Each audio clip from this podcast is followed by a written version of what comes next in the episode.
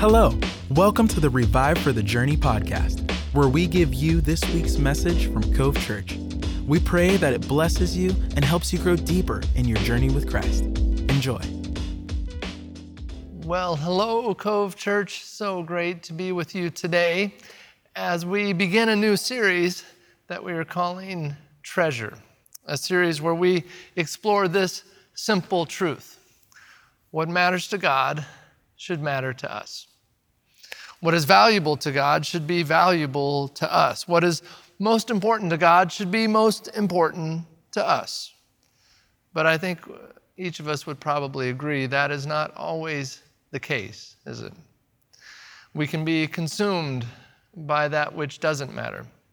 We can be overtaken by that which is the opposite of God's heart. We can forego the treasures that last to pursue the treasure that rots away. We've all done it. And so it's my hope today to narrow that lens, to focus our lives on that which is the focus of God. And so we start today with a treasure that is perhaps the most obvious. If it's not, it certainly will be obvious when we're done as we discuss this essential truth God treasures people. God treasures people. All of Scripture points to that truth, but the passage we look at today will do so from the writing of John, John the Apostle. In fact, it is a passage that we read together last week as part of our Easter services. Today, we're going to unpack that passage further in hopes of getting a new understanding of the way that God treasures people. As Pastor Brandon mentioned last week, the author is John the Apostle, John who wrote the book of John, but also 1st, 2nd, and 3rd John, those letters, and the book of Revelation. So, was a pretty prolific guy, said a lot. And I think it might be helpful for us, though, to give us a little bit more insight into John as a person, because that's going to help us understand his voice even better. So, I'd like to tell you a story about the Apostle John from history. Okay, you won't find this in Scripture. This is a story from history. It's a story told by a historian named Eusebius. And uh, here's how that story goes Eusebius tells us that after John's time of exile on the island of Patmos, he goes to Ephesus and several other cities nearby.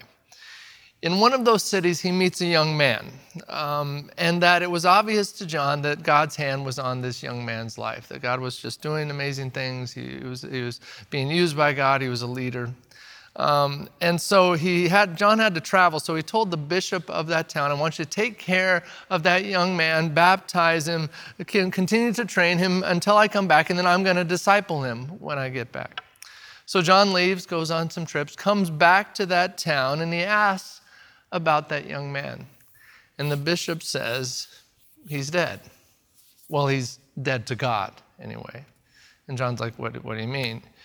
he says, the bishop says, well, he, he while you're gone, he got in with the wrong crowd, um, with some criminals, uh, eh, you know, thieves, that sort of thing. And so he kept going down that road, and he is now the leader of a violent gang of criminals that has a stronghold up in the mountains. John hears this and is just overwhelmed. He tears his robe. He's like, I can't believe this is happening. I, I, this is not okay. This is not tenable. And so he says, Get me a horse. so, old man John gets on this horse and rides to that mountain stronghold, where, of course, he is taken prisoner by the henchmen that are on watch he tells the henchmen who take him prisoner, he says, I want you to take me to your leader. and they do so.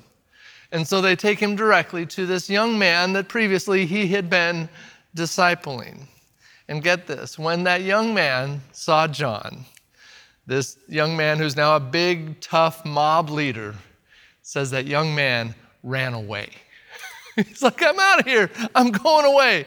And we're told that John chased him on horseback, yelling at him, saying, I promise Jesus that I would get you to him, and I will do that whether or not it takes my life and costs me my life. I am going to see you restored. I'll do that for you. John eventually catches him after saying those things, and the young man throws down his weapons. He receives the embrace of the Apostle John, and he cried. In a sense, baptizing himself once again with his own tears. Came back to relationship with John and ultimately with Jesus. Why? Because John pursued him with the fearless love of God. That's the kind of person who wrote what we're about to read. A person who so knew the love of God that the deepest pit of danger and depravity could never be enough to keep him away. John was the kind of person that lived a life that declared, As long as I have Christ, what can you do to me? He's like, I'm, I'm not afraid of anything. You can strand me on an island. You can threaten me with death. Do your worst because I am loved by Jesus. Whatever you throw at me in this life is nothing compared to that truth. That's why when John described himself, he said simply, I'm the disciple Jesus loved. it's all I know, and really, it's all that matters. That knowledge, that experience made everything different. Yeah. John, John didn't just know about God's love, John knew God's love. He experienced God's love. He was defined by God's love. He knew he was God's treasure. And John would want each of us to know the same that in Christ we have favor, and that favor allows us to operate from a different set of rules. It reminds me when, um, when I was in high school, I used to work out at this Nautilus gym that was nearby our house. And you know, you pay a monthly fee to work out there and do that. I did that through uh, a lot of my high school time. And through that time, I became friends with the owner, this very nice lady, and, and I became friends with her. And when I graduated from high school and started going to college, uh, and I would come back on breaks and come back on weekends, summer, all that sort of thing, eventually she, she came to me, she said, Aaron, I want you to know I'm not going to charge you fees anymore to work out here. I just, whenever you come to town, just work out here for free. When you're here on spring break, when you're here in the summer, just work out here for free. I, I just, I'm not going to charge you anymore. I just, I, I, I want to do that for you. You never have to pay here again. She said, Don't tell your friends that because they're going to they're going to keep paying. but for you, you don't have to pay. And so I had to be cool with my other friends that, that were talking about going to the gym and they'd talk about having to pay, and I didn't want to look like I was the favorite, so I'd be like, oh, yeah, paying those fees, right? Yeah, got to pay those dues. Yeah, inflation, you know, got to pay. It's tough. The gym fees, I tell you, death, taxes, and gym fees, am I right? You just got to pay them, you know. I just had to be cool. But the truth was, the rules of that place didn't apply to me because I had favor with the owner. The Apostle John knew that to be true regarding Jesus and this world. I can do anything in my life that Jesus asked because I'm favored by the one who owns everything. I am favored and I am a favorite. And so are you. Which brings us to our quest today, which is to learn how God shows us what a treasure we are to Him. And the first thing I point out is this God treasures people through adoption. God treasures people through adoption. Let's start out this passage, 1 John 3, starting verse 1, first part of it. Let's read it together right where you are. Big voices, go. See what great love the Father has lavished on us, that we should be called children of God, and that is what we are. John almost interrupts his teaching right here with this emotional outburst. All we have in, in the print is this exclamation point, but it's really so much more when you, when you read it. Up to this point, John had just been, he, in, in the passage in this letter, he'd been a good teacher. He was talking about what it looked like to walk in righteousness as a reflection of who God is, just teaching really well. But then we get to this moment and he erupts. It's like he just can't help himself see what great love the Father has lavished on us. The original language has this idea that it's saying, From what country has this kind of love come from? This is so alien to us. this love is like nothing we've ever known. And that other worldly love has been lavished, has been given, has been bestowed upon us. And so we see two things take place here that God first calls us his children and then makes us his children.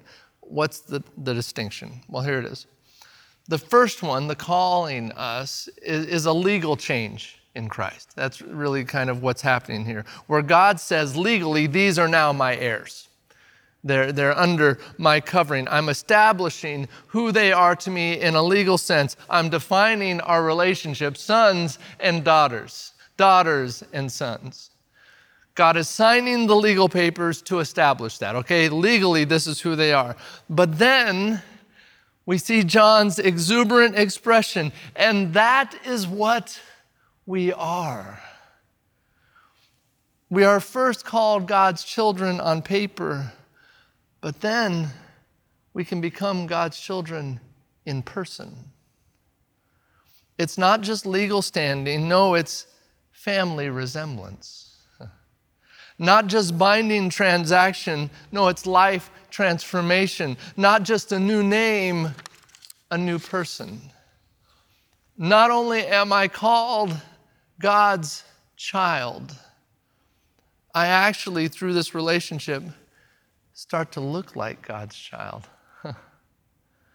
Certainly not perfectly, no, not without blemish, absolutely not. But there is a family resemblance where that relationship with God, it, it kind of makes sense over time. We can actually start to see the connection between that person and Jesus. Oh, I, I see it. I get it. It makes sense to me. It, it's like um, if you've ever seen some of the auditions for one of the talent shows that you have on TV, your American Idol, Americans Got Talent, uh, X Factor, all that stuff. They will sometimes interview a person beforehand, and that they'll say, "Are, are you a you, you know the next great singer of the world, and they'll be like, oh, yeah, I am the, the, the next, I'm going to win this whole thing. I am a great singer. There's no one who can sing like me. I'm going to be the next American Idol. I'm going to I'm to go. I'm going to tour the world. I'm, I'm going to get Grammys. I'm that person. I am it. And then they sing. and dogs start barking and children start crying. Sound techs are turning things down. Microphones are, are feeding back. They're like, make it stop, make it stop. We'll pay you now to make it stop. Anything, just make it stop, please. Don't do it. And they're going, You're saying you're this, but nothing about you reflects it. You're saying this, but who you are is nowhere near. There's no connection between what you say and who you appear to be. This is what Jesus wants to change in us. John is exclaiming that in Jesus, we're not just given the title of heir, the title of treasured one. No, we're also given the means of truly becoming that, of looking like a daughter or a son of God. It's like on my driver's license it shows that I live in Eugene, Oregon, in the United States. It says it right on my driver's license. That's my legal address. And that document, that driver's license, it proves that. Yet beyond that, if someone, say from Africa, meets me, they will automatically know I'm from America. They'll know by my language, they'll know by my accent. Furthermore, my clothes might give away that I'm from the Northwest. A lot of flannel, obviously. Maybe I'll have some Oregon duck gear on. Okay, it looks like they're from the Northwest. And if you talk with me, you'll hear some passions in my life that also reflect that. That I, I love fly fishing, I love walking in the rain, perhaps, or counting how many marijuana dispensaries are on my drive home, that kind of thing. You know, just Northwest kind of stuff. That's what we do. All of it proving that I am a citizen of Oregon in the legal sense, but I'm also a citizen in the life sense. I'm an Oregonian. I reflect the title I carry. I don't just carry an Oregon driver's license, I carry Oregon with me. For those who love Jesus, we must not just carry the name Christian, we must carry Christ. This is good news for us as God's treasured children, as the recipients of God's adoption. We see God's plan is that this title is both given to us and expressed by us. It's legal and it's lived. It's who God says I am, and it's who I actually am. That as God's treasured ones, God longs to make us both legal heirs and living proof. And John is exclaiming, shouting, bubbling over with excitement because this is what God does. We're called God's children, and that is what we are. The question is will we believe that? Will we trust God for that kind of transformation? That my adoption gives me both standing with God and resemblance to God. That's what my adoption must do. That's what we get to trust God to do in us because God treasures people through adoption. That's the first thing. Here's the second God treasures people through connection. Let's continue the passage, 1 John 3, second part of verse 1. Let's read it together. Big voices, go. The reason the world does not know us is that it did not know him. Know is an important word. Knowing Christ. The, this idea, it makes us relate to everything differently. This is telling us of a, of a distinction where we to the world, we become almost mysterious, almost foreign, alien, to, in some ways, to those not connected to Jesus. That the presence of Jesus in my life alters the experience of others around my life. That everything in my life gets viewed through the Jesus lens. Here's an example. As much as I like to nerd out uh, on Star Wars, uh, Lord of the Rings, Marvel, all that stuff, superhero stuff. And, and part of it is just straight nerd. I just love it, I think it's great. But another part of it is for this reason because of Jesus in my life, all those stories to me become God stories. Okay? Here's what I mean. In The Lord of the Rings, when it's Aragorn coming to defeat the evil one with an army of the dead that owes their allegiance to the one true king. That sounds like Jesus to me. It's a God story. In the Avengers, Infinity Wars, it's Iron Man wielding the Infinity Gauntlet, knowing it will save the lives of others, but it will end his own. So he gives his life. Sounds like Jesus to me. Becomes a God story. It's Wonder Woman, hearing the cries of the oppressed and the abandoned in a village cut off by Nazi troops with Allied forces pinned down in fear, yet she refuses to, to let the voices of the timid and the frightened to keep her from the fullness of her calling. So she runs across no man's land and sets the captives free that sounds like Jesus to me. It's a God story. Oh, I got more. In The Mandalorian, it's Din Djarin laying down uh, that, that stifling yoke of religion that he was raised with in order to take off his mask and show full and authentic love to Grogu, the child that he would rescue and protect. It sounds like Jesus. It's a God story. See, because of my connection to Christ, every story becomes a God story.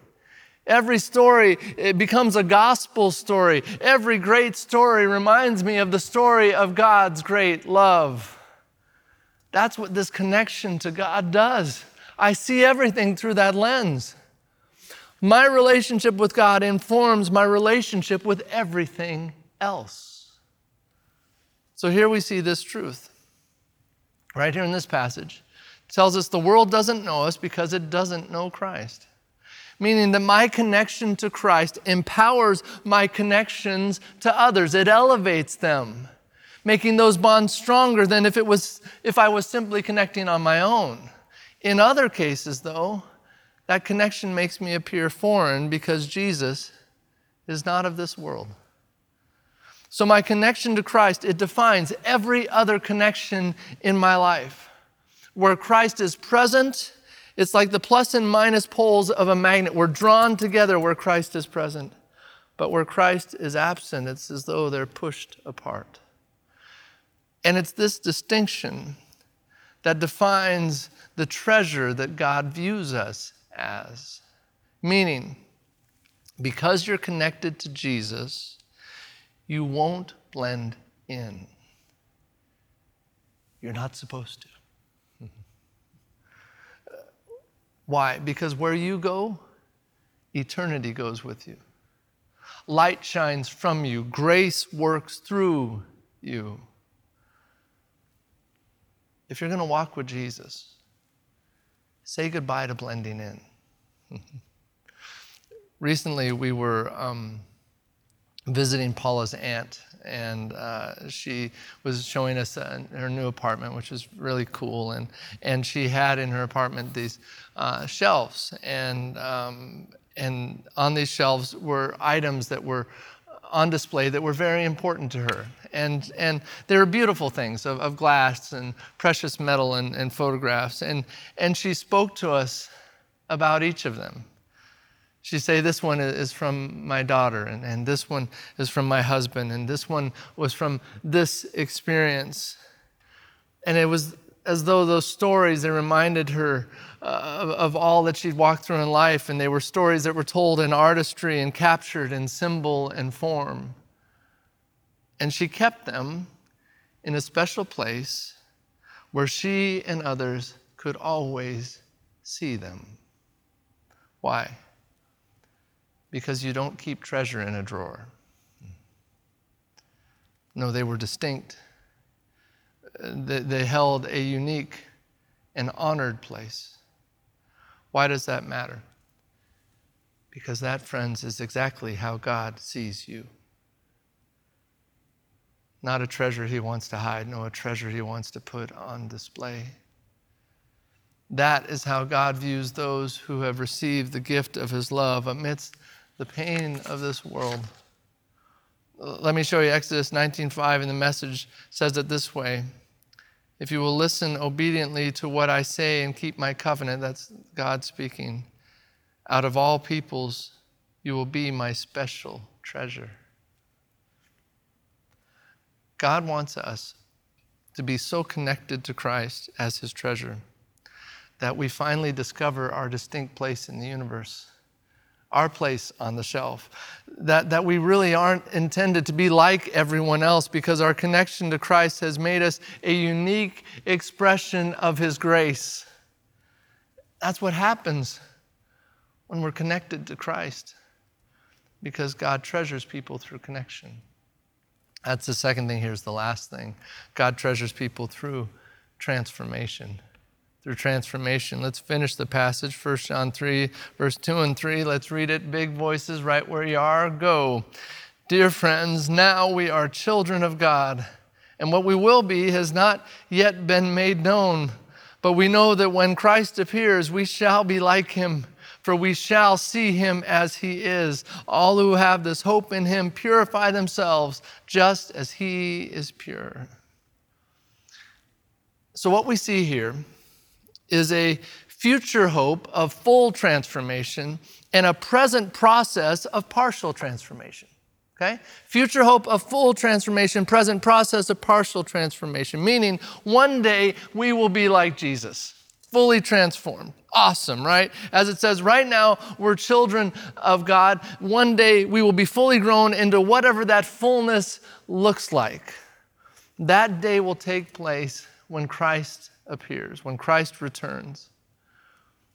But it is our hope in that completed future that allows me to be set in a process today, a process of becoming pure. where I'm transformed every day to look more like Jesus. This is the hope it refers to. This is our hope in Christ to make us pure just as God is pure. So, how does that happen? Is it willpower? is it more religious control? Maybe we need a lot more of that in our life. Or perhaps more self discipline. no, I think we've all tried that and we have failed miserably. So, what is the, the solution? Well, the solution seems to be wrapped up in one phrase here. When Christ appears, we shall be like him, for we shall see him as he is. This life transformation is the result of one thing being in view of Jesus.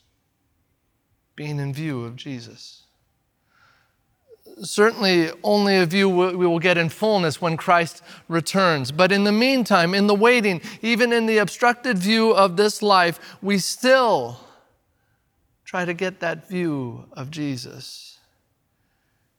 In the walking through this broken world, trying to bring the light of Jesus, it seems that this truth breaks through. The degree to which we see God becomes the degree to which we show God. I'll say that again. The degree to which we see God becomes the degree to which we show God. You ever notice that the longer people have a pet, the more they start to look like that pet? It's weird, right? It happens. you ever notice that the longer people are married, the more they start to look like each other? You know? Paula at times has made me, I've come downstairs after getting dressed and she's made me go up and change clothes because we end up dressing identical somehow. And she's like, we're not, we're not going out like that. We're not doing that. I think the weirdest part is when married people, not just in clothing, but they actually start to look like each other in their faces over time. And you start to wonder are, are they married or are they siblings? Hopefully, they're not both. You know, it's just, it's like, wow, how, how did that happen? I'm convinced it's this. I'm convinced it's a product of a great deal of time beholding one another. And in all of that beholding of the other, they end up becoming like the other. Here's what that means for us if I don't spend any time looking at Jesus, it's doubtful that others will see a lot of Jesus in me. I can't reflect that which I am not facing. This is when my life moves from knowing some stuff about God to knowing God. It moves from understanding to standing under. It moves from knowing to beholding because God treasures people through transformation. And that is how He changes us. I'll wrap up with this. In May of 1987, the Atlanta Journal Constitution ran this story. They talked about a rock hound uh, named Rob Cutshaw. He owned a, a, little roadside shop outside Andrews, North Carolina, where he'd sell rocks and things like that. Like many in the trade, he would go and, and hunt for rocks, but then he'd, he'd sell them to jewelry makers and collectors and that sort of thing. And he, he knows enough about rocks to decide which ones to pick up, which ones not to, which ones can sell, but, but he would say he's no expert. He leaves the appraising of, of rocks to other people. Now, as much as he enjoyed his work, it, it, didn't always pay the bills. And so occasionally he would moonlight cutting wood, selling firewood, that sort of thing to put food on the table. So while he was on a dig some 20 years ago, Rob found a rock that he described as purty and big. it's a big rock and it's purty. And so he tried unsuccessfully to sell the specimen you know, he couldn't get what he wanted for it. So he just kept it under his bed, just kind of waited on it, just put it under there. He guessed the blue chunk could bring maybe as much as $500, you know, to the right person. But he, he thought he would have taken less if, if a bill had come up, like a power bill he had to pay. He, he probably would have taken less for it. But in, in the end, he just ended up keeping it under his bed. And that's about as close as he came to, to hawking for a few hundred dollars what ultimately he did take to a, a gem expert, where they found that this pretty and big rock that he had been drawn to was, in fact, the largest and most valuable sapphire ever found on earth. The blue rock that Rob had abandoned in the darkness under his bed is now known as the Star of David sapphire. The cut stone weighs in at more than 2,000 carats and has a current market value of $175 million. It was an extraordinary treasure, yet for so long it was unseen and unrefined. Do you know that God wants to do both of those things in us? That God wants to see us and refine us to remind us that we are His treasure, unearthed by His grace, and to also invite us to a process of refining and polishing that reveals our full potential. In that, God wants to be both our treasurer and our treasure that in response to God's love, we would offer to God our lives, offer them fully, knowing that in His hands we can become a genuine reflection of His design. And God shows us that treasure design through our adoption, through our connection, through our transformation. Could it be that we could take our cue from this apostle who knew Jesus? So well. That we too would erupt with joy over the gift that we've been given. Could we take his words and make them our own? Could you hear God's heart for you today? See what great love the Father has lavished on you that you would be called a child of God, and that is what you are. Could we receive that today? Thanks for joining us. We hope you enjoyed this week's message. To stay connected with all things Cove Church, visit our website, covechurchpnw.com, or on all social media platforms at Cove Church PNW. We'll see you next time.